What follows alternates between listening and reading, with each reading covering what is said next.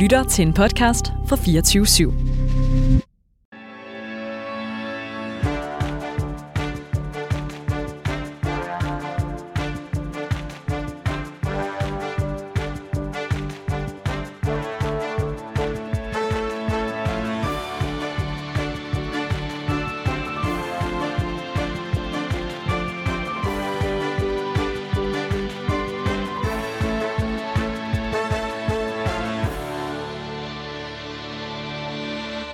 Velkommen til Danmarks mest ærlige debatprogram, Politik på onsdag. Her inviterer vi hver uge spændende politiske gæster til debat. Det er helt uden spin og fastlåste positioner. Hvis du har tunet ind for at lytte til neutrale værter, og jeg har læst, at der er en, der er blevet meget provokeret over, at jeg sagde det her i sidste uge, men så er det faktisk ikke os, du skal lytte til, fordi vi er her for at snakke om politik, fordi vi er pisse engageret i politik. Ja, for mit navn det er Anders Storgård, og jeg er tidligere landsmand for konservativ ungdom, og så er jeg konservativ kommunalbestyrelsesmedlem. Altså, surprise, surprise, man kan forvente, at der kommer lidt konservative holdninger en gang imellem fra mig. Og jeg hedder Sofie Lippert, jeg er utrolig venstreorienteret. Jeg stiller op til Folketinget for SF, og så er jeg tidligere landsforkvinde for SF Ungdom. Og den næste time, der kommer vi til at vende ugen, ugens vigtigste politiske historie med skarpe gæster. Vi har så mange fede folk, vi skal have med i dag, men vi starter altid med os selv. Sofie, hvad har fyldt noget for dig i den uge, der er gået? Hvad har du lagt mærke til i medierne? Jamen, i sidste uge, der stod jeg og talte om det her med øh, den der Danish Overshoot Day. Øh, og så nævnte vi, at det er lidt ligesom hver gang, der kommer en IPCC-rapport, at så øh, er politikerne lige ude og sige, at det er noget værd møg, og så sker der ikke rigtig noget. Og det sjove er, at der er selvfølgelig kommet en IPCC-rapport siden sidst, øh, og det er faktisk som om politikerne ikke engang rigtig er ude at sige, det er noget møg. Det er som om, at de eneste, der taler om det, det er det, der nu hedder den grønne ungdomsbevægelse, som plejede at hedde den grønne studenterbevægelse. Øh, og så har enhedslisten godt nok valgt, at deres politiske ordfører øh, også skal være, hvad hedder det, øh, klimaordfører nu, hvilket øh, de selvfølgelig framer, og hvilket selvfølgelig er tænkt som en opjustering og en opprioritering af klimaområdet. Jeg kan ikke lade være med at tænke på i sådan øh, timer i døgnet stemning, altså at øh, det bliver, ender med at være en de facto øh, nedprioritering, øh, fordi øh, man typisk har ret travlt som politisk ordfører. Men alt i alt tror jeg, at det, der har fyldt for mig den her uge, det er sådan den der klimadesperation af, at nu er Altså, når de her rapporter kom for et år siden, især for to år siden, øh, især for tre år siden, lige omkring øh, folketingsvalget i 2019, der troede jeg faktisk på, at øh, det, at folk begyndte at tale mere om det, ville gøre, at politikere begyndte at handle. Og jeg tror, jeg er blevet desperat og træt øh, på en og samme tid, og ikke rigtig tror på forandringen længere. Man skal aldrig nogensinde undervurdere øh, politikere og i øvrigt almindelige mennesker generelt altså os alle sammen tendens til, at hvis der er et stort problem, der vokser stort ud i horisont, men ligesom om, at den er for stort, så man egentlig kan gøre noget ved det sådan selv på kort sigt, synes folk, så lærer man det sådan lidt trille ned af vejen, og det er jo det, vi ser med IPCC-rapporterne igen og igen og igen og igen. Det er et kæmpe, kæmpe stort warning sign, men det er som om folk ligesom tænker, det var godt nok ikke særlig godt, men øh, det må vi lige håndtere en anden dag end i dag, fordi der er lige nogle andre ting, der lige kommer først på menuen. Ja, det er nemlig den der med, at der er altid noget andet, der kommer først. Jeg så lige faktisk et klip her i morges fra, fra debatten på DR2, øh, så det må næsten have været det fra i torsdags, hvor øh, en af mine gamle øh, bekendte, som øh, jeg også har lavet masser af klimaaktivisme med, som er meget aktiv i den grønne ungdomsbevægelse, øh, Anna Bjerre, hun står og argumenterer for, at vi bliver nødt til at gøre noget drastisk. Øh, og Rasmus Jarlov så svarer, øh, og jeg er sikker på, at han svarer en masse klogt senere, det er slet ikke for sådan at lave den, den venstre-højre lige nu, det kunne jeg godt finde på en anden gang, men, men svarer noget i retning af, Nå, men du mener vel ikke, at øh, det, at klimakrisen er et kæmpe problem, betyder, at vi ikke skal, skal, skal gøre noget ved noget andet. Og det er lidt den sådan, strømmand og den holdning, jeg ser ret ofte, at folk er meget sådan, nå, jamen, altså, du mener vel ikke, at, altså, sådan lidt skyder klimaaktivister øh, i skoen, at fordi de går meget op i klima, så går de slet ikke op i noget andet. Og det tror jeg langt de fleste klimaaktivister. Jeg tror langt de fleste klimaaktivister er klimaaktivister, fordi de går op i, at der også er en klode, hvor vi for eksempel kan diskutere, om vi skal have minimumsnormeringer om 50 år. Øhm, men øh, nok om klima, tror jeg, for i dag. Øh, vi skal lige, inden gæsterne kommer ind her i studiet, også høre, øh, hvad du har lagt mærke til i den her uge, Anders. Jeg har lagt mærke til Henrik Fortrups fyring på Ekstrabladet, øh, og ja, det vil jeg gerne kalde det, selvom Ekstrabladet ikke vil indrømme det. Øh, under et år siden han startede øh, på Ekstrabladet, så er han nu blevet øh, frataget sin ledelsesposition der. Og det er jo det efter, der har været massiv uro på Ekstrabladet, der er blevet dækket i blandt andet politikken. Det interessante er, at Ekstrabladet øh, vil ikke rigtig svare på, om han er fyret de vil ikke svare konkret på, hvad baggrunden er, eller uddybe på, sådan, hvad har egentlig været årsagen til, at han ikke længere har den ledelsesposition, som han har. Og for mig at se, er det bare eksemplet på, at medierne igen og igen og igen agerer på en måde, de aldrig nogensinde vil acceptere, at politikere gjorde det sekund, der kommer til at være ballade omkring deres egen felt. Man så det også med MeToo-sagerne, man så det gang, at tingene rullede på TV2, på DR med DR's pigekor. Igen og igen og igen ser vi, at medierne stiller andre standarder for politikere, end de gør for dem selv. Det synes jeg er dybt problematisk, særligt når man ved, hvor altså ufatteligt perfidt og nederdrægtig ekstrabladet er over for alle kilder, de overhovedet har at gøre med. Når det kommer til dem selv, så er det ikke lige noget, de har lyst til at, til at skrive om. Hvis man skulle tage Ekstrabladets mission seriøst, så skulle de jo sige direkte, manden er fyret, og skulle de dække udførligt i detaljer alle de problemer, der har været med ham på redaktionen. Det havde været at følge Ekstrabladets egne principper fuldt ud, men det gør Ekstrabladet ikke. Og så har jeg ikke engang nævnt det faktum, at det er vanvittigt, man øh, ansætter en mand som chef, der er, har en dom for kriminel tilgang til journalistik. Jamen, det er så vanvittig en sag, og jeg tror også, det, jeg synes, du rammer meget interessant noget øh, i forhold til hele det her med, at de slet ikke skriver om sig selv lige nu, især fordi, at noget af det ekstrablad, der har fået kritik for de seneste øh, uger og måneder, det er, hvor meget de egentlig skrev om, om Henrik Kvartrup. Altså, hvor meget de skrev om deres egen øh, chefredaktør, så om hvad han fik i morgengave af sin kone, og sådan nogle underlige ting, hvor man er sådan, I couldn't fucking care less.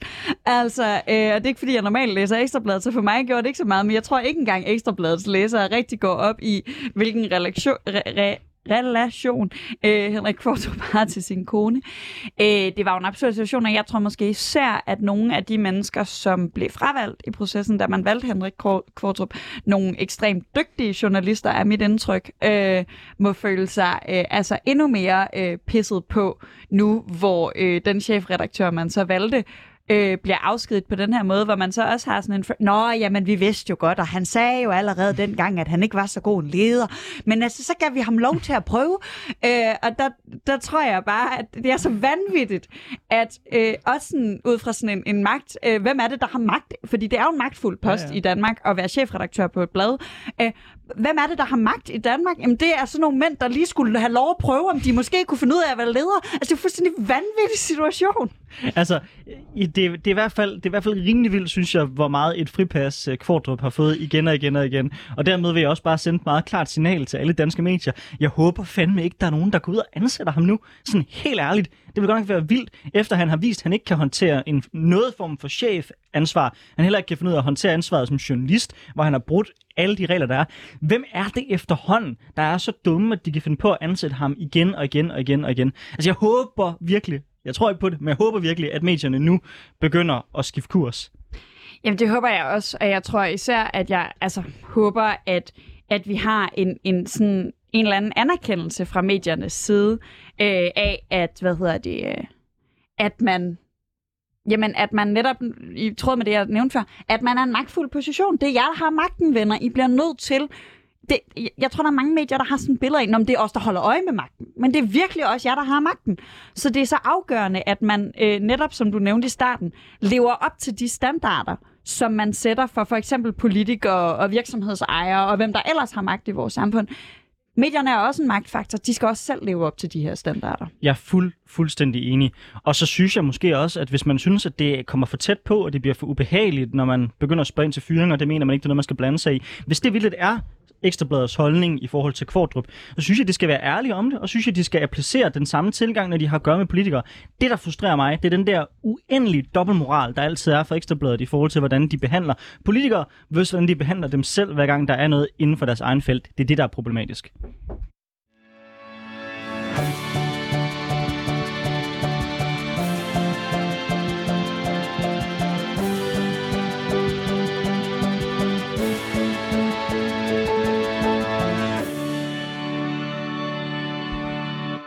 Du lytter til Politik på en onsdag, og øh, du kan som altid få lov til at deltage i debatten, hvis du har lyst til det. Det kan du gøre øh, ved at downloade 24-7-appen. Øh, derinde der kan du finde programmet Politik på en onsdag, øh, og der er altså mulighed for at deltage i chatten, hvis nu man har et spørgsmål til vores øh, spændende gæster. Der er også mulighed for, hvis man hører det her på podcast, at komme med forslag til, øh, hvad vi skal snakke om i næste uge. Det er for eksempel derfor, vi har taget den her debat op i dag. Det er netop fordi, der er en, der har foreslået, at det er det, vi skal snakke om. Men nu er der kommet gæster i studiet. Ja, ind i studiet har vi fået tre fantastisk skarpe øh, debattører og gæster. Den første, jeg gerne byde velkommen til, det er dig, øh, Lars Løkke Rasmussen. Du er tidligere statsminister, øh, og så er du formand for Moderaterne. Vi lægger altid ud med at spørge vores gæster i det her program, hvad har så fyldt noget på deres politiske radar i ugen, der er gået? Nogle særlige mediehistorier, de har synes var interessante. Når du sådan åbner din avis eller øh, din telefon for at følge med i, i nyhederne, hvad har så sådan særligt ramt dig den uge, vi er gået ind i? Store og lidt mindre ting. Altså, Ukraine er jo helt uomgængeligt. Øh, de der forfærdelige øh, krigsforbryderdrab, vi, vi, vi så hen over weekenden, det smerter jo en. Så det har fyldt meget. Dagens forside af Berlingske Tidene, øh, med citater fra statsministeren, der sidder i øh, Godaften Danmark og siger, jeg har truffet beslutningen om mink. Det er koordinationsudvalget, der har truffet beslutningen. Det er mig, der er formand for koordinationsudvalget. I kontrast til, at man tør det hele af på en, øh, en minister, ikke? Det fylder også lidt. Hvis vi øh, starter med, med Ukraine, altså hvad tænker du? Altså fordi når, når, når jeg kigger på det udefra, så bliver jeg fyldt med sådan en frustration, sådan en afmagt over, at vi ikke har gjort noget tidligere, og at vi ikke har formået at stoppe det her. Jeg, jeg, allerede 14, der argumenterede jeg meget hårdt for, at Ukraine skulle være blevet tilbudt et medlemskab af NATO. Altså man skulle allerede der ligesom have sat foden ned. Når du kigger tilbage, også du har jo været ind over mange af de beslutninger, der blev taget dengang, var vi måske for naive i vores tilgang til, til Putin? Kunne vi, kunne vi have gjort noget for at have stoppet, at det her det var sket i første omgang? Kollektivt har Europa været for øh, naiv i forhold til, til Rusland. Øh, jeg mener ikke, at man kan sætte den øh, etikette på, øh, på Danmark. Mm. Altså, fordi vi har altid været at finde i det hjørne, hvor vi synes, at sanktionerne skulle være hårdest. Øh, både øh, da han gik ind i Krim, det var dengang Helle Thorning øh, var statsminister, men også da vi så nogle af de russiske giftmord i London for eksempel. Man må bare ærligt sige, at, øh, at Europa skal jo handle i enighed, og der har været nogle lande, der har været for sit liv ud for meget lomme på Putin. Nogle har været det, øh, altså økonomisk, energimæssigt, har været for økonomisk eksponeret. Øh, nogle har været det holdningsmæssigt. Tag Viktor Orbán, som jo også har sagt underlige ting. Det kunne man også trække frem. Altså den, hans øh, nye valgsejr i, øh, i Ungarn i den weekend, vi lige har været igennem. Så vi har jo kun kunnet gøre det, vi kunne blive enige om. Og det har, det har været for lidt. Mm. Og det har jo indgået i Putins øh, kalkyle. Øh, det tror jeg, man må sige. Det er jo ikke fordi, at vi skal tage ansvaret for hans øh, ulovlige øh, angrebskrig. Det er jo alene ham, der har det. Men jeg tror da, man må sige, at han har jo siddet historisk og set på, at der er grænser for, hvor voldsomt Europa reagerer, når han har provokeret i Tjetjenien, i Georgien, i Krim. Øh, og den her gang har han så forregnet sig, ikke? fordi man må jo sige, at, øh, at der har været et godt sammenhold i, øh, i Vesten, ikke? og nu forbereder kommissionen så en femte sanktionspakke, som jeg håber kan komme igennem. Vi skal også byde velkommen til vores næste gæst. Det er dig, Jakob Rosenberg. Du er læge, og så er du regionsmedlem for Konservativ i Region Hovedstaden. Øh, og ligesom vi spurgte Lars Lykke, så vil vi selvfølgelig også gerne høre, hvad der har fyldt sådan for dig politisk øh, den seneste uge. Vi ved godt, at det bliver hurtigt en masse snak om Ukraine, men det kunne være, at nogle af jer havde lagt mærke til noget andet også.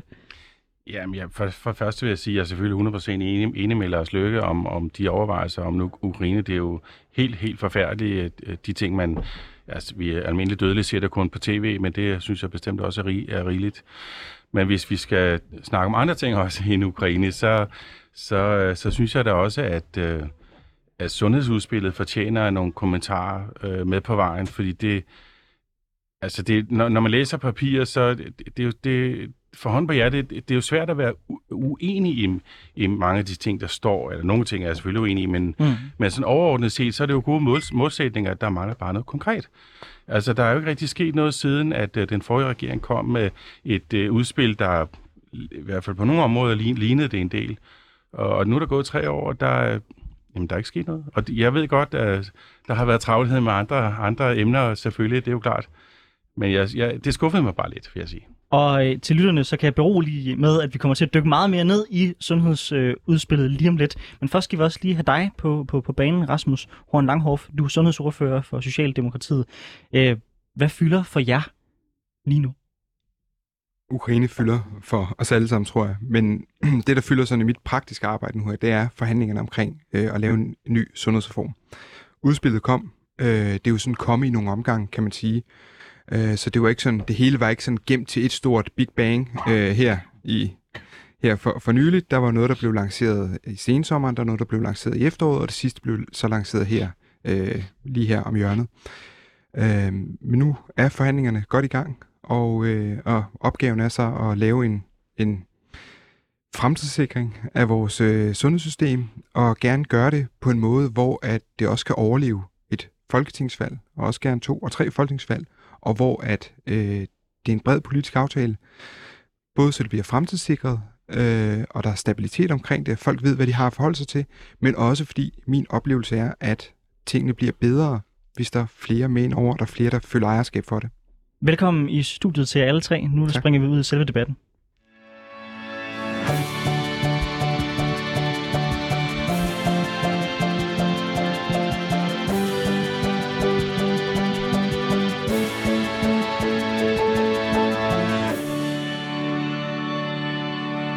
Du lytter til Politik på en onsdag med Anders Storgård og Sofie Lippert, og vi har i dag besøg af Jakob Rosenberg, der er læge og regionsmedlem for Konservativ, Lars Løkke Rasmussen, der er tidligere statsminister og partiformand for Moderaterne, og Rasmus Horn Langhoff, der er sundhedsordfører for Socialdemokratiet. For få uger siden, der kom den socialdemokratiske regering med et udspil til en ny sundhedsreform. Mange havde ventet i spænding på udspillet oven på sommerens sygeplejerske strække, der blev stoppet med et lovindgreb og lovning på, at regeringen vil finde løsninger på mangel på sygeplejersker i en kommende sundhedsreform. Da udspillet blev fremlagt, var fokus dog et helt andet sted. Nemlig på, at børn og unge skulle drikke mindre, ryge mindre og dyrke noget mere motion.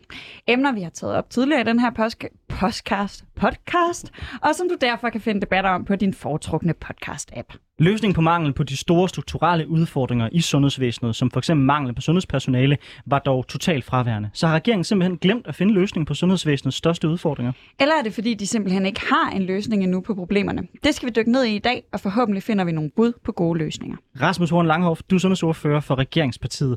Jeg ved godt, jeg er lidt polemisk sagde, at I ikke havde nogen løsninger det i, jeres, i jeres udspil. Ja. Det er jo det, der er fedt ved det her program, det er, at vi også gerne må mene noget som værter. Ja. Øh, har I simpelthen glemt at finde løsningerne på de store udfordringer? Kommer der noget længere ned af, af vejen, som man ja, ikke det gør det, og det indgik jo også i fremlæggelsen af, af den her, øh, den sidste del af, af udspillet til en sundhedsreform, nemlig at vi har den her meget, meget alvorlige flaskehals, at vi kommer til, vi mangler allerede sundheds- og plejepersonale, og det kommer kun til at blive værre i takt med, at vi jo heldigvis lever længere. Og, øh, og man kan sige, det, det, er, den, det er en god nyhed. Øh, den, det, ærgerlige er så, at det er nogle øh, små generationer, der skal der skal stå for at sikre, at, øh, at vi har et godt sundhedsvæsen, vi har et godt, at der bliver taget godt øh, af dem, der er syge og, øh, og ældre og har brug for hjælp. Så det er udfordringen, øh, og det er en kæmpe udfordring, og den kommer kun til at blive større de næste år. Og der er nok ikke nogen hurtige snuptagsløsninger, men øh, der bliver nedsat en kommission, som skal arbejde med det her, som skal øh, sikre, at, at vi har den her øh, robusthed i vores sundhedsvæsen, også fremadrettet, og det er jo så Søren Brostrøm, der står i spidsen for det. Øh, og der er jo allerede kommet et, et første udspil til, hvad man kan gøre, øh, en i mine øjne lavt hængende frugt, øh, som handler om sygeplejersker, som handler om øh, jordmøder, altså hvis de får, det har været et stort ønske fra, øh, fra, fra de øh, faggrupper, at hvis de får deres eget virksomhedsområde, så kan det altså frigive frygtelig, frygtelig meget arbejdstid. Altså at de ikke hele tiden skal rende til lægen, hvis der er en øh, borger, der skal have nogle pandiler, eller der er nogle øh, mindre opgaver, som de er fuldt ud stand til at udføre, at de ikke skal sidde der og spilde tid på at ringe frem og tilbage for at få lov til det. Øh, så, så det er jo i hvert fald en, en gevaldig lavt hængende frugt. Øh, Deloitte har regnet ud, at det øh, giver 600 års værk. Øh, hvis det så skulle give halvdelen, så vil jeg sige, så det også øh, godt nok en, en kæmpe øh, hjælp til at løse nogle af de udfordringer, vi står for. Når man står sådan uden for, øh, uden for Christiansborg-politik, så kan man godt føle, at løsningen på rigtig mange ting, det bliver at lave sådan en kommission, og at det måske ikke øh, altid øh, helt føles som løsning. Jakob Rosenberg, du er ikke inde på Christiansborg, du sidder ude i regionerne. Mener du, at de, de her øh, kommissioner, øh, den kommission, der nedsættes, er, er det øh, tilstrækkeligt til at løse sundhedsvæsenets øh, udfordringer? Jeg, jeg, jeg håber da, at de kommer frem med noget brugbart selvfølgelig, fordi det er jo den vej, vi skal. Men det bekymrer mig også lidt, at der ikke er nogen, nogen tidsplan for kommissionen. Øh, altså i Region Hovedstaden har vi jo nedsat et, et politisk udvalg nu, og det kan man godt sige, det er måske nok en postgang for sent, men sådan er livet nogle gange, men øh, øh, det, som handler om fastholdelse og rekruttering, fordi en ting er, at vi skal have øh, vi skal have fastholdt dem, vi har, men vi skal også have nogle nye ind i folden. Og det, begge dele er kæmpe problemstillinger. Altså cirka halvdelen af vores plejepersonale, nu taler om Region Hovedstaden, øh, cirka halvdelen af plejepersonalet, de er på deltid.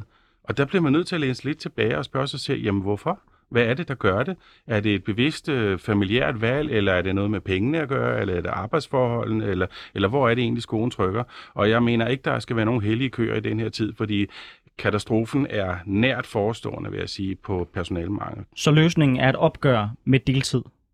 Det er en af løsningerne, og jeg synes bestemt, vi skal prøve at øh, få dem, vi har på deltid, til at gå på fuldtid. Jeg har selv mm. foreslået et, et specifikt fuldtidstillæg, øh, og det er jo noget, vi godt kan gøre uden om, uden om overenskomstforhandlinger. Vi kan bare indføre det sådan set som en slags funktionstillæg lokalt. Øh, bevares, det koster nogle penge, men vi kommer også til at spare noget, fordi at de penge, som, som det koster, det vil givetvis, nu har vi ikke lavet beregningen, men det kunne være, at det kunne opvejes af det, det koster at have vikar, vikar øh, kaldt en og fire aftaler, jeg skal komme efter dig. Så. Lars Løkke Rasmussen, øh, du er jo øh, både tidligere statsminister, men også en mand, der har været meget, meget involveret i de her sundhedsspørgsmål tidligere. Hvis du var statsminister i dag, hvad havde så været det første sted, du havde taget fat på i forhold til at skabe flere sygeplejersker i vores sundhedsvæsen? Hvis jeg havde været statsminister i dag, så havde jeg lavet en sundhedsreform.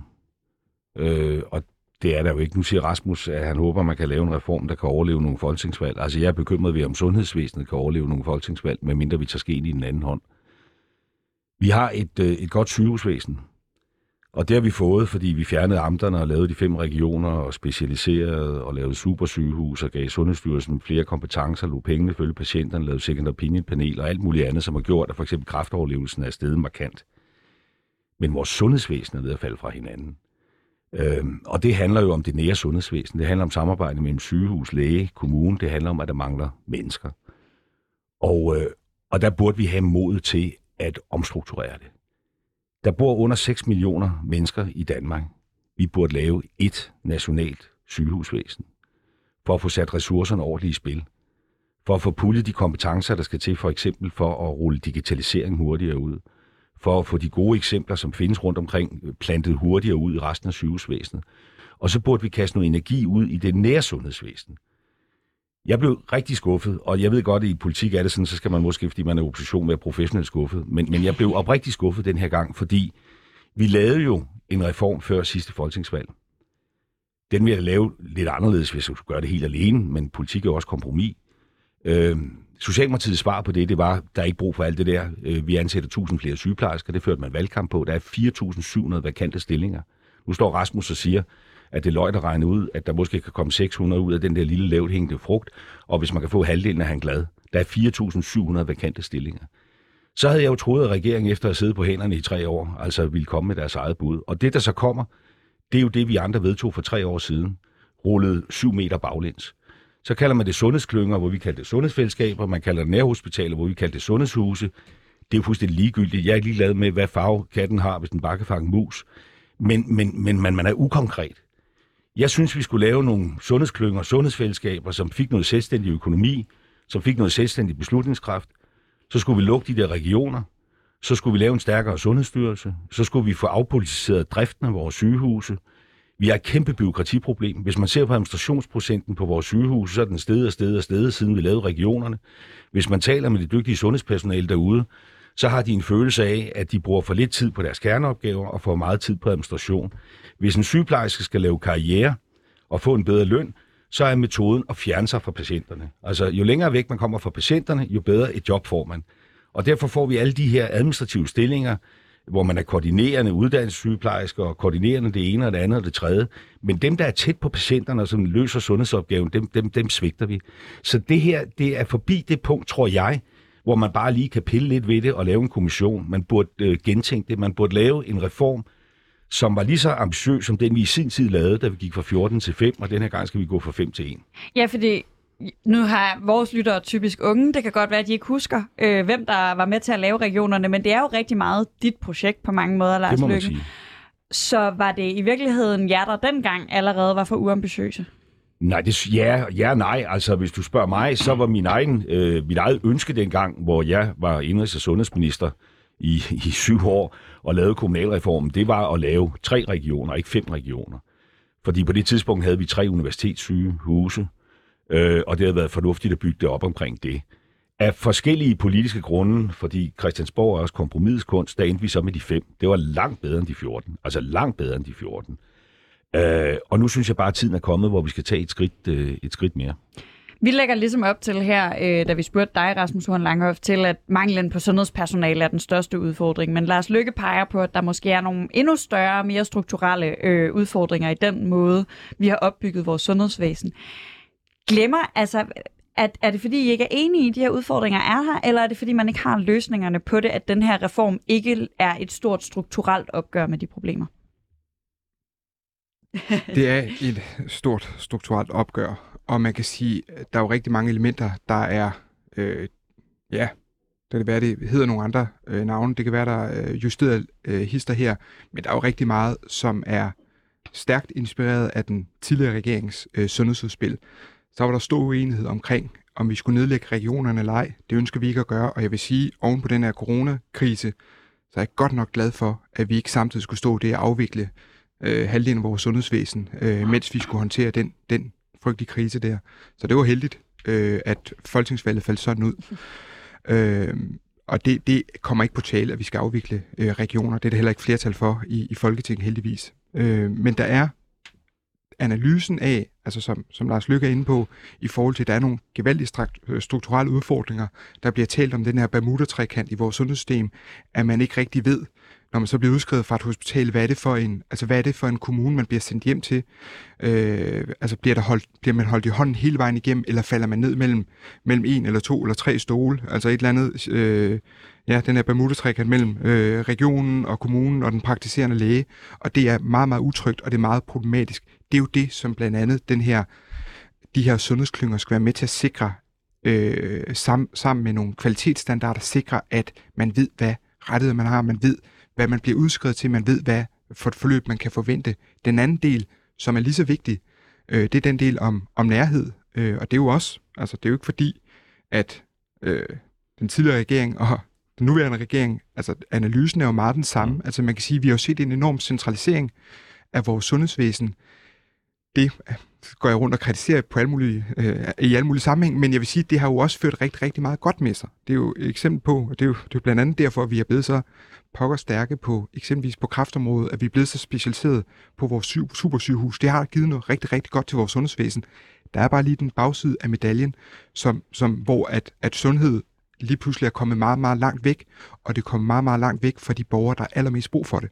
Men det kunne man jo også sige, at du havde mulighed for at kunne sikre netop ved at centralisere det mere i forhold til staten ved at nedlægge regionerne. Altså, regionerne er jo et Så organ, der, ikke, der ikke kan udskrive skatter selv. Øh, det er et organ, der på mange måder ligesom har svært ved at manøvrere selv, øh, fordi det er underlagt rigtig mange regler fra statslig hånd, men har meget lidt styring med det selv. Nu nævner Lykke det som en konkret måde på, at man kunne sikre, ja. at der kom mere fleksibilitet i, i, vores, i, vores, i, vores, i vores sundhedsvæsen. Hvorfor er I så afvisende over for at se på at nedlægge regioner, eller i hvert fald fordi, se på en anden model, der... der fordi, der... fordi at den analyse deler vi ikke. Altså, det at nedlægge regionerne skaber ikke mere nærhed. Det skaber ikke bedre sundhed. Tværtimod kommer til at skabe mere centralisering af de politiske beslutninger, kommer til at være herinde i København på, hvor skal, hvordan skal øh, sygehusvæsenet rundt omkring i de danske regioner, hvordan skal det sammenbygges. Det kommer til at betyde mere centralisering. Så vi har brug for det demokratiske organ, og vi har brug for mere nærhed. Så det, der, skal løse, det, der skal løse nærhedsproblemet, er ikke mere centralisering, jamen det er at få nogle nærhospitaler ud rundt omkring i Tarm, i Nakskov, i, øh, i øh, Kalamborg, i Næstved, rundt omkring i landet, øh, hvor der er øh, meget langt til sygehusene. Lars Lykke, når du vil nedlægge regionerne, er du så, øh, går jeg næsten ud fra, at du er enig med Rasmus Horn Langhoff i, at det ikke øh, bringer, giver mere nærhed, eller er det fordi, det er okay, at vi centraliserer vores øh, sundhedsvæsen endnu mere i ekspertisens navn? Nej, det er fordi, vi har brug for nu at opbygge vores sundhedsvæsen. Altså, man kan bruge ord på mange måder, men jeg sondrer ligesom mellem sygehusvæsen og så det samlede sundhedsvæsen. Og vi har centraliseret vores sygehusvæsen ved at lave de her fem regioner i stedet for 14 amter. Det har været rigtig, rigtig godt. Jeg kan huske dengang, fordi jeg er så gammel, hvor kvinder, kvinder på Bornholm sygehus, de fik fjernet deres bryster, hvis de havde brystkræft, fordi man ikke havde kompetencerne til at lave rekonstruktiv brystkirurgi. Det var noget svineri. Så øh, fjernede vi Bornholms Amt og lavede øh, Københavns øh, hovedstadsregion i stedet for, og gav samtidig Sundhedsstyrelsen muskelkraft til at sige, der skal altså være så også mange patienter, før man må lave givende operationer. Det har været super, super godt. Men der, hvor det kigger nu, det er i forhold til sundhedsvæsenet, altså nærheden, kronikeren, de ældre medicinske patienter, øh, den færdigbehandlede patient, og der skal vi skabe mere nærhed. Det er jo derfor, vi skal flytte den politiske kraft derud, hvor der skal ske noget nu. Der er ikke brug for politik for at drive sygehuse. Og det bliver bare sådan nogle slogans med centralisering. Altså, jeg synes, det er lidt sjovt at stå og høre på. Det første, der skete, da coronaen kom, det var, at statsministeren sagde, at vi er nødt til at lave en statslig styrelse for værnemidler. Altså staten er nødt til at tage et driftsmæssigt ansvar for at sikre mundbind. Der skulle staten træde karakter. Når jeg så siger, at vi er nødt til at tage et statsligt ansvar for at, at drive vores sygehusvæsen, så er jeg en fæl centralist. Altså det, det er noget mærkeligt noget. Jeg synes, i et lille land med 6 millioner burde vi have et statsligt sygehusvæsen. Og så burde vi have et decentralt sundhedsvæsen. Og med 98 kommuner kan hver kommune ikke løfte den opgave selv. Og derfor er den rigtige måde at gøre det på, det er ved at lave de her, nu kalder regeringen det sundhedsklynger, vi kalder det sundhedsfællesskaber, det er jo ligegyldigt, man kan kalde det, hvad man vil. Det er en rigtig konstruktion. Men den er nødt til at få noget muskelkraft. Altså, den er nødt til at have en selvstændig økonomi.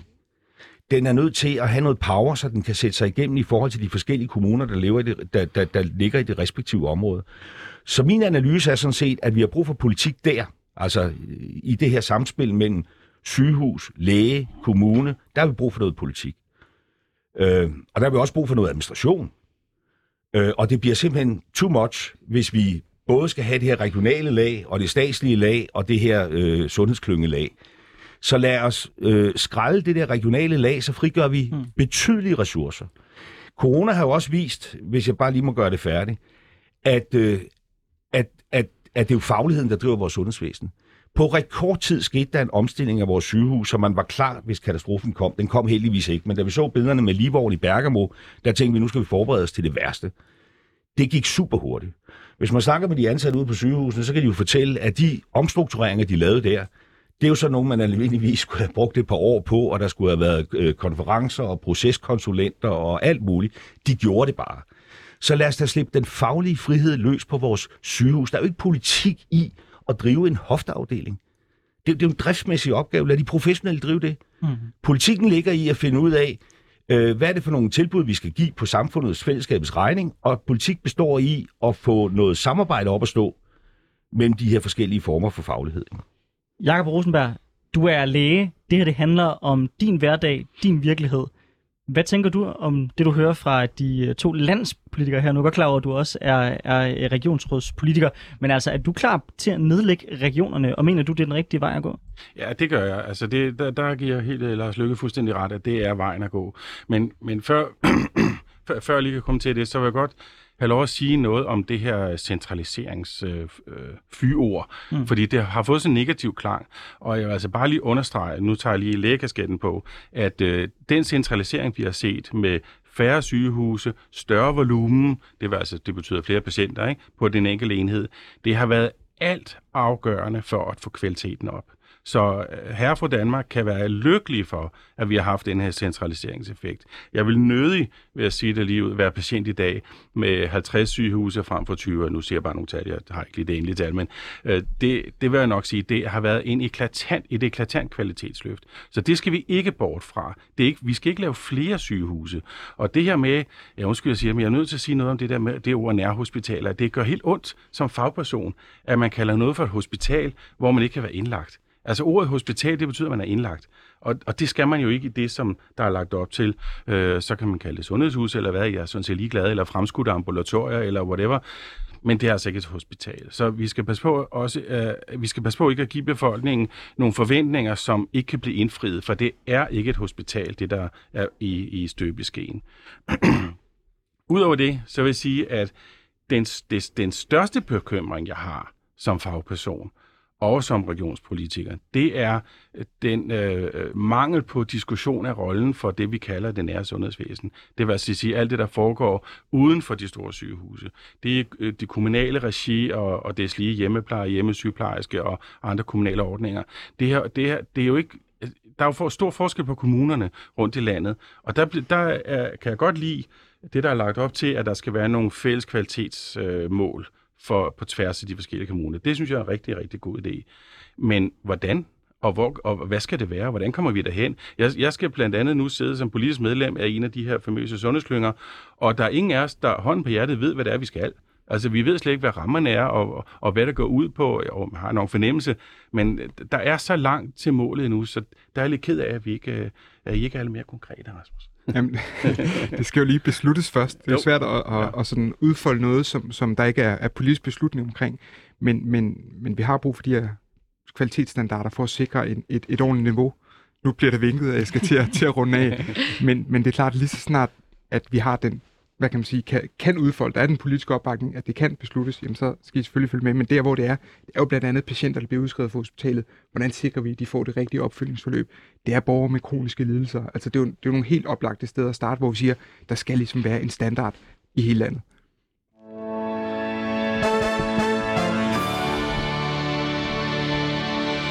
Du lytter til Politik på en onsdag med Anders Storgård og Sofie Libert, hvor vi i dag har besøg af Jakob Rosenberg, læge og regionsrådsmedlem for Konservativ, Lars Løkke Rasmussen, tidligere statsminister og partiformand for Moderaterne, og Rasmus Horn Langhoff, sundhedsordfører for Socialdemokratiet. Vi diskuterer i dag på opfordring fra en lytter, der har skrevet i chatten i 24-7-appen, hvorfor regeringens øh, udspil til sundhedsreform ikke virker til at finde løsninger på sundhedsvæsenets største problemer. Blandt andet manglen på personale, som vi lige vil dykke lidt mere ned i nu. Jakob Rosenberg, du har sammen med tre andre konservative skrevet et indlæg i Kristelig Dagblad, hvor du blandt andet skriver sådan her. Vi er nødt til at fokusere på at holde på medarbejderne til et bedre arbejdsmiljø, på mindre øh, fornemmelse af unødigt arbejde, og det haster. Det er ikke kun penge, der skal til. Hvad er det for nogle konkrete løsninger, Jakob Rosenberg, du tænker, der skal til for faktisk at fastholde, men måske også at tiltrække øh, nok medarbejdere til vores sundhedsvæsen? Altså, hvis I nu, den her øh, sygeplejerske strække, der, der, var, der kørte sidste år, det tror jeg har været en, en rigtig dårlig ting for rekrutteringsmulighederne til faget, fordi at det, altså, hver gang man åbnede nyhederne, så, så forlød det jo, hvor frygteligt det var at gå på arbejde, og, og det er jo det værste fag i verden, og jeg ved, jeg ved ikke hvad. Det går jo ikke. Vi skal jo sørge for at, at, at videregive den rigtige fortælling, at man faktisk gør et kæmpe stykke arbejde og hjælper en hel masse mennesker, og det er meget tilfredsstillende at arbejde i sundhedsvæsenet. Så sagde du, at, at, at lønnen er ikke det eneste, vi skal skrue på. Det er rigtigt, men vi bliver nok nødt til at kigge lidt på lønnen, trods alt. Men der har jeg ikke den, øh, de vise sten selvfølgelig, men jeg tror, vi skal kigge lidt på, på det som et spørgsmål om udbud og efterspørgsel. Lige nu for eksempel er der mange steder en katastrofal mangel på anestesisygeplejersker, altså dem, der er med til at bedøve patienterne til operation. Og hvis der er stor mangel, jamen, så må vi skrue på lønnen for at få nogle af dem tilbage, som har gået på tidlig pension eller gået på nedsat tid. Jeg, jeg synes ikke, man skal være så berøringsangst med, at i fokuserede områder af sundhedsvæsenet er faktisk kigge på lønnen. så skal vi have noget bedre ledelse. Det er jo moderne at sige det, men det er altså rigtigt. Ikke? Det er noget at gøre med at have nogle ledere, som virkelig kan, kan, kan inspirere medarbejderne og sparke noget energi ind i folk, og sådan, så man er stolt af at gå på arbejde. Jeg var selv ledende overlæge nogle år, og min øh, hvad skal man sige, primære sætning, det var, at vi skulle alle sammen på afdelingen, når vi går hjem om eftermiddagen, så skal vi kunne kigge os i spejlet og sige, jeg har gjort det bedste, jeg kunne. Ikke? Det kan godt være, at man ikke er den bedste, men så har man trods alt gjort det bedste, man kunne. Og den følelse skal vi altså ind i personalet. Men skal vi så ikke have til, til at kigge lidt på lærerne også, fordi at øh, mit indtryk, og det jeg hører, når jeg læser om, hvordan forfremmelse foregår internt i sundhedsvæsenet, det er jo også, at det typisk bare er de folk, der er gode til at være læger, der bliver øh, forfremmet til at være ledere. Burde man måske ikke se mere bredt på, hvordan vi får skabt nogle bedre ledere, frem for bare at sige, du har været en fantastisk læge, dig øh, giver vi et ledelsesansvar her? Jo, men det er jo fordi, at jobbet som ledende overlæge, det er jo et, et mærkeligt job for det livet. Jeg har selv haft det, så jeg ved, hvad jeg taler om. det, man er, som du siger, I er jo ikke uddannet til at være leder, men det bliver man så, for der er en ret god lederuddannelse, mm. der bliver koblet på. Men, men altså, det, det er jo nogle andre ting, som, som, øh, som man måske har fokuseret på i 20-30 år forinden. Og, og det, der kræves i dag af jobbet som leder for en stor klinisk afdeling, for de er jo blevet store, det, det er så massivt, det krav, der er, at man kan ikke også have noget, noget klinisk aktivitet ved siden af. Det kan simpelthen ikke lade sig gøre. Så man er nødt til at kigge på det job som, som afdelingsleder, at de skal simpelthen, man skal, hvad skal man sige, aflastes markant. Altså, da jeg var leder, så havde jeg et budgetansvar på øh, størrelsesorden 300 millioner kroner, og øh, hundredvis af ansatte. Altså en privat virksomhed i den størrelsesorden, der har jo en helt sådan direktionsgang, ikke? Med regnskabschefer og personalechefer og HR, og jeg ved så ikke hvad. Der var ikke nogen. Der var kun mig og oversygeplejersken. Altså, det, det går jo ikke. Vi bliver nødt til at have folk på, der kan aflaste. Nu lyder det som om, jeg siger, at vi skal have mere byråkrati om flere og flere øh, administrative personale. Jo, jo, bevares. Men man skal altså have nogen til at hjælpe sig, ellers så har man ikke tid til at være leder. Er der måske en pointe i det her, Rasmus Horn Langhoff? Fordi noget af det, jeg hører meget fra mine veninder, der er sygeplejersker, øh, det er også, at de er ekstremt frustrerede af over, hvor meget det i virkeligheden er dem, der skal lave det her byråkrati, føles det som om. Hvor meget det er dem, der øh, der skal gå og øh, skrive ting ned og øh, lave journaler og ting og sager, som måske ikke er så meget deres faglighed, men som lige så godt kunne være en lægesekretær. Øh, er, der en, er der brug for, at man tager fat i jamen, en snak om, hvem er det, der er ansat i vores sundhedsvæsen? Og er det noget, vi skal have fat i i forbindelse med den her øh, sundhedsreform?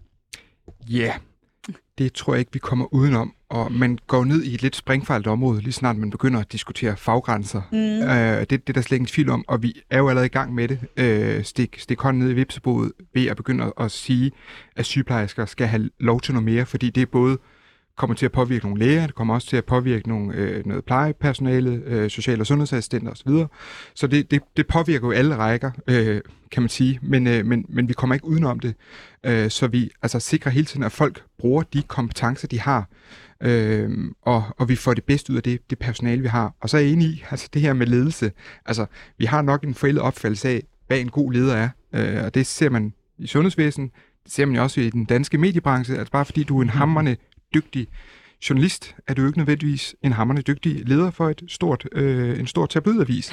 og det samme gør sig jo gældende med, med, altså bare fordi du er en virkelig, virkelig dygtig læge, øh, er du ikke nødvendigvis en, en dygtig leder, der kan motivere og drage omsorg og, øh, og sørge for, at, at dit personale, din sygeplejerske osv. føler sig anerkendt og, og set. Lars?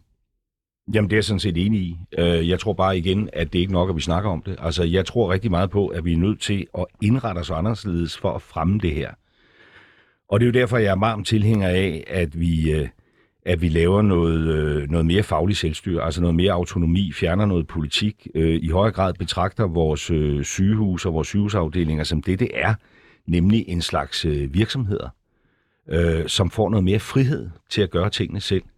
Øh, fordi det tror jeg også, det handler om. Tror det er det, der skal til for at få flere til at have lyst til at arbejde i vores sundhedsvæsen. Det er frihed de enkelte steder, fordi vi har, problemet starter jo allerede. Øh, en ting er, om uddannede sygeplejersker ikke har lyst til at være sygeplejersker. Noget andet er, at der er øh, skræmmende få der har søgt ind på sygeplejerskeuddannelsen øh, i år øh, på kvote 2 indtil videre. Vi, vi ser, at det starter allerede i drømmen om arbejdet, før man ved noget om, hvad det er for en arbejdsplads, man skal ud på. Jeg tror, Jacob har en pointe i, at der er nogle drømme, der er blevet slukket med al den øh, negative fokus, der har været på sygeplejefaget. Ikke? Og, og jeg ved godt, når man siger det, så bliver Dansk Sygeplejeråd rigtig, rigtig sure mm.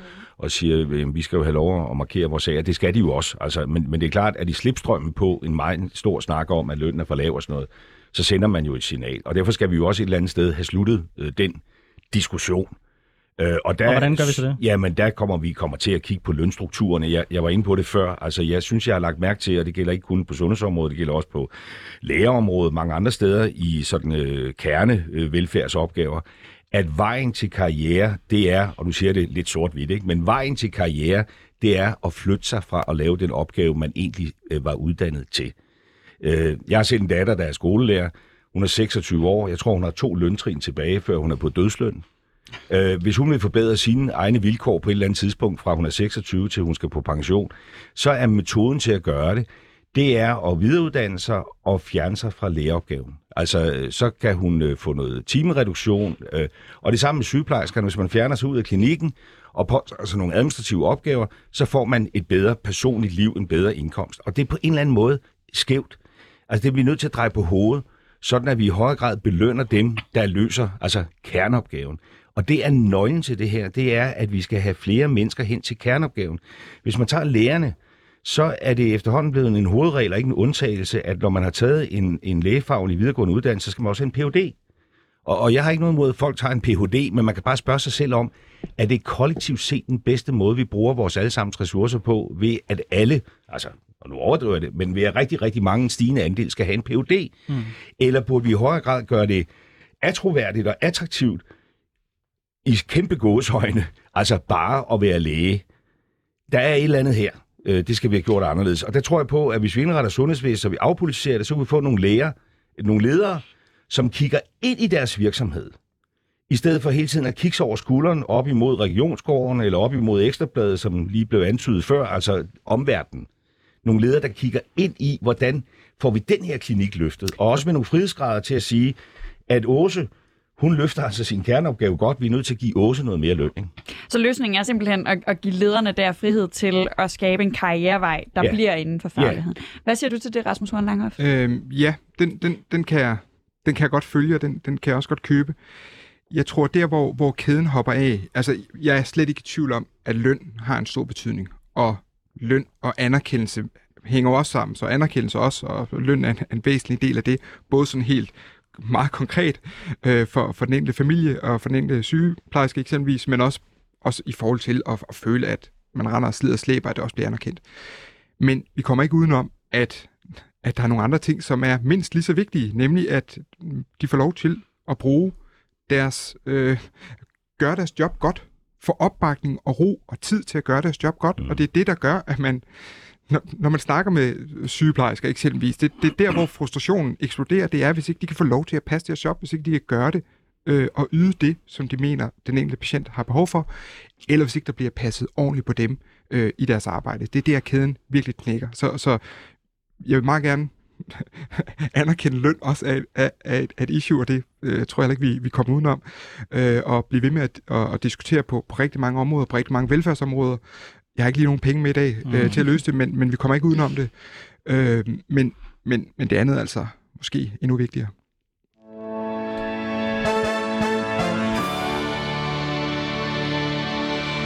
Du lytter til Politik på en onsdag med Anders Storgård og Sofie Libert, og vi har i dag besøg af Jakob Rosengren, der er læge og regionsmedlem for Konservativ, Lars Løkke Rasmussen, der er tidligere statsminister og partiformand for Moderaterne, og Rasmus Horn Langhoff, der er sundhedsordfører for Socialdemokratiet. Ja, og vi diskuterer i dag regeringens udspil til en ny sundhedsreform. Et udspil, der er mange blevet kritiseret for at være uambitiøst og mange løsninger på de reelle problemer i sundhedsvæsenet. Det drejer sig især om mangel på medarbejdere.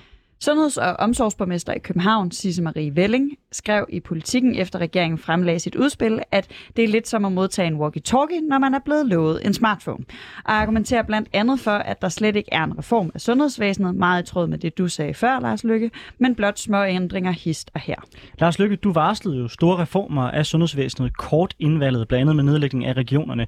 Men når vi ser på de udfordringer, som sundhedsvæsenet står overfor i dag, er det ikke i virkeligheden nogle problemer, der har fået lov til at vokse ret længe, i virkeligheden også under din vagt? Jo, jo. Altså helt klart.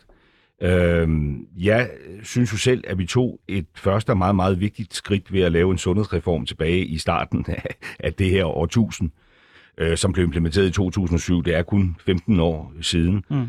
og som har løftet sygehusvæsenet gevaldigt. Det er faktisk noget af det, jeg er mest stolt af i hele mit, øh, i hele mit liv. Øh, ben Hansen, øh, god socialdemokrat, formand for Regionsforeningen og jeg, vi fik kraftens bekæmpelses hæderspris tilbage i 2014 eller 16. Det er den største dag i mit politiske liv. Og det fik vi, fordi at vi i samarbejde havde den her øh, konstruktive kappestrid om at få kraftbehandlingen til at fungere ved at gøre alt det, vi har talt om her, altså centralisere, give Sundhedsstyrelsen flere kompetencer, muskelkraft, second opinion panel. Jeg er stolt af det hele. Men jeg har også i mange år vidst, at der så var et skridt to, som handler om det nære sundhedsvæsen, og, og, og jeg var selv for langmodig. Altså, jeg havde min parlamentariske udfordring, jeg var statsminister sidst, så det blev meget sent i valgperioden, før vi lagde det her øh, forslag frem. Øh, det kan også godt være, at det blev for tæt på valget, men vi fik lavet aftalen. Øh, og, øh, og det havde været godt for Danmark, hvis vi havde fået gennemført øh, den. Øh, og jeg er ked af, at der er så gået tre år, hvor der ikke er sket noget. Øh, og jeg synes jo sådan set, at nu burde tiden være kommet, hvor man tog et ordentligt syvmile skridt fremad. Og jeg forstår ikke den der rygmavsreaktion, hvor man bare sådan siger, jamen regionerne skal være der, og så slipper argumenterne ligesom øh, op der. Altså, vi er, jo, vi er jo nødt til at tale om, hvordan skaber vi et bedre dansk sundhedsvæsen, og der synes jeg, det er uomgængeligt, at vi er nødt til at have en større grad af national ansvar for sygehusvæsenet, for så til gengæld at have et større decentralt ansvar for sundhedsvæsenet. Jeg synes også, det er lægerne af corona. Altså, som sagt, statsministeren sagde, vi er nødt til at have en statslig styrelse for værnemidler, så vi er sikre på, at der er mundbind alle steder. Det synes jeg ikke er vigtigere, end at vi har et statsligt ansvar for, at vi har en ensartet kraftbehandling rundt omkring. Og hvis man tager til Nordjylland, så må man bare sige, at så får man et dårligere sygehustilbud, end det man får mange andre steder i landet. Jeg blev mærke i, ud over regionen, som vi har diskuteret, at Lars Løkke tidligere i programmet jo smed det her Jing Xiaoping-citat om, at det er lige meget om musen, at om, om katten den er, den er sort eller hvid, så længe den fanger mus. Skal vi til at se på at få nogle flere private aktører ind over vores sundhedsvæsen, Rasmus? Ej, jeg synes nu, der, der er... Det, det er ikke min oplevelse, at der ikke er private aktører nok. Altså, de, de spiller en, en stor rolle i vores sundhedsvæsen, og er jo også øh, på mange måder med til at aflaste sundhedsvæsen. Øh, og jo går hånd i hånd med det, at der er nogle patientrettigheder, at der så er et, også et privat øh, sundhedsvæsen, der kan samle op, øh, når, hvis det offentlige ikke kan, kan overholde øh, tidsgrænserne osv. Så, så, så det, det giver sådan set et, et, et fint samspil. Jeg har ikke behov for at skubbe yderligere til den balance på nogen som helst måde. Det ved jeg ikke, hvad i verden det skulle gavne. Jeg har behov for, at vi primært har et stort og stærkt og robust offentligt sundhedsvæsen, og det private så er med til at supplere øh, der, hvor at, øh, og er med til også at udfordre øh, der, hvor der er behov for det. Det, der er udfordringen nu her, det er at skabe nogle, nogle, nogle bedre og sikre patientforløb. Det er at skabe mere nærhed i sundhed. Altså jo mere vi kan rykke ud, uden på nogen måde at gå på øh, kompromis med kvaliteten, jamen desto bedre kan vi også få angrebet den ulighed, vi ser i vores sundhedsvæsen, som er meget geografisk betinget, som er aldersbetinget, som er betinget i forhold til ens arbejdsliv og hvad man ellers har af kroniske lidelser osv. Og vi kan bare se, jo længere væk du bor fra de største byer, jamen desto størst behov har du faktisk for et sundhedsvæsen og for en læge, og det kunne hjælpe med os der, at der er størst mangel på læger. Så vi har brug for et sundhedsvæsen, ikke kun og, og lægedækning, ikke kun der, hvor folk er mest raske, men også der, hvor folk er mest syge.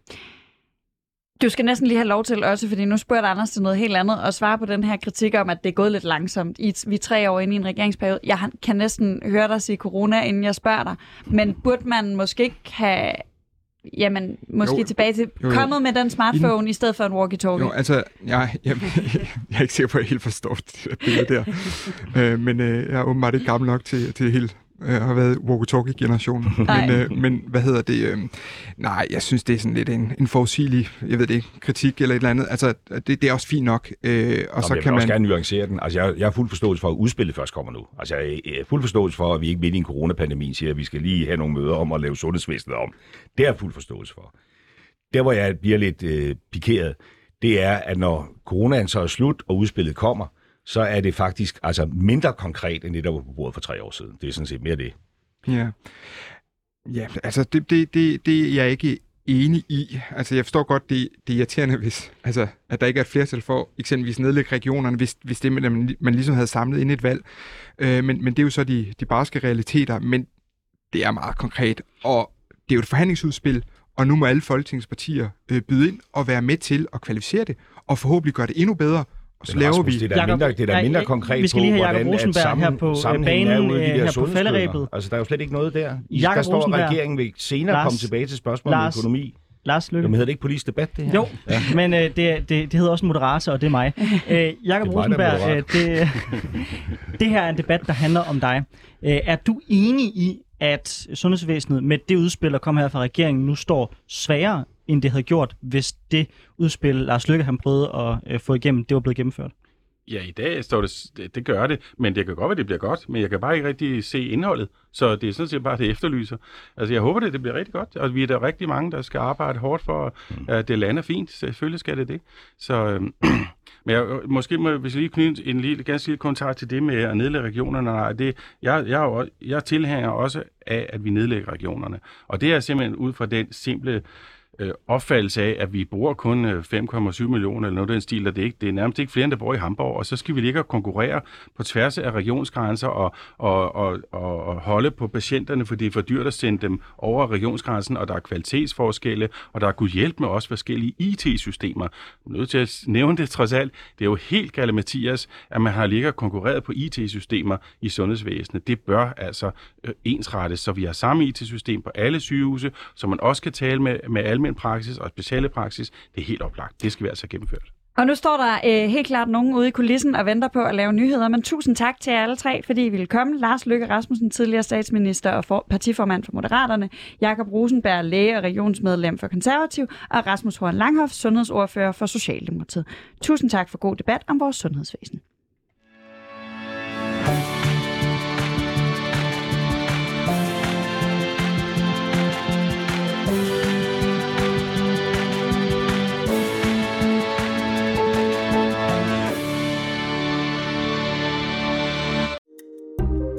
Kære lytter, du har lyttet til et program fra 24 /7. Du kan finde meget mere modig, nysgerrig og magtkritisk taleradio på 24 7 appen Hent den i App Store og Google Play.